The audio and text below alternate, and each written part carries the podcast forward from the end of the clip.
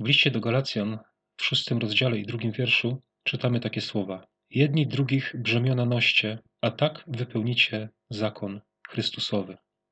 Takie zalecenie dla nas wierzących. Nosić brzemiona jedni drugich. Chciałbym dzisiaj kilka słów na ten temat powiedzieć, jakie jest moje doświadczenie z mojego życia w tym właśnie temacie.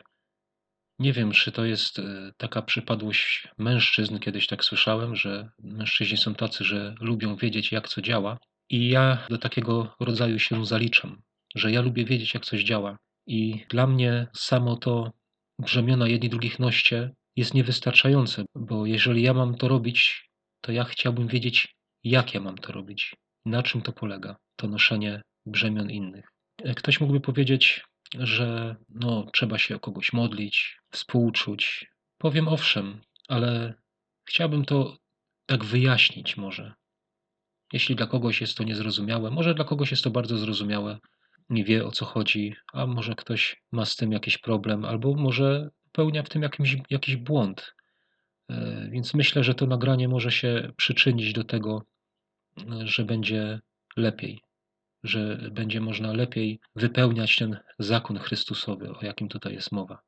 Wiecie, chciałbym jeszcze powiedzieć, że Pan Jezus, jak był na ziemi, on uczył swoich uczniów wtedy, kiedy oni z nim byli, oni z nim chodzili. Oni widzieli, jak Pan Jezus postępuje, co on robi. Co prawda, mówił do nich słowami, nauczał ich, ale też nauczał ich w sposób bardzo praktyczny i przez to, że oni z nim byli, że, że byli w jego obecności praktycznie przez cały czas, to on też ich nauczał w sposób praktyczny. I, i ja powiem szczerze, dziękuję Bogu, że, że tak jest, że człowiek, który żyje z Bogiem dzisiaj, może też e, w sposób praktyczny, żyjąc z Panem Jezusem, może w sposób praktyczny od Niego uczyć się, jak i co może robić, jak, jak co wygląda, i też dzielić się tym z innymi, i to właśnie chcę teraz czynić.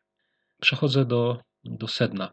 Ja prowadzę działalność e, taką jednoosobową, swoją, zajmuję się remontami.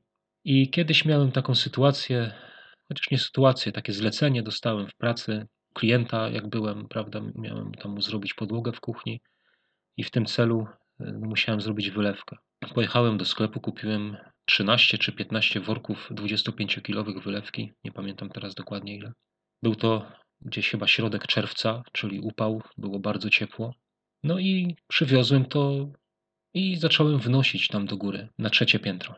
Tam w tym domu był syn tych ludzi, u których ja pracowałem, młody człowiek, zdrowy. I ja wnosiłem te worki. Wiecie, to jest ciężko. Naprawdę można się zmęczyć i spocić, e, nosząc 13 czy 15 razy w czerwcu w upale wchodzić na trzecie piętro i wnosić worki. Ja tak te worki wnosiłem, a ten chłopak po prostu otwierał mi drzwi. I jak on otwierał mi drzwi, jak ja wchodziłem z tym workiem, to on tak stał, patrzył na mnie z takim politowaniem, z takim współczuciem ogromnym, z takim wzdychaniem, o, że jak on mi, jak on mi to współczuje, y, jak ja się bardzo męczę.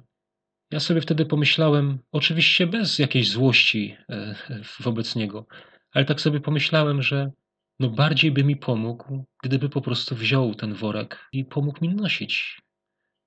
Bardziej by to była dla mnie pomoc z jego strony niż e, takie okazywanie tego współczucia i takie, taka, taka mina z takim politowaniem.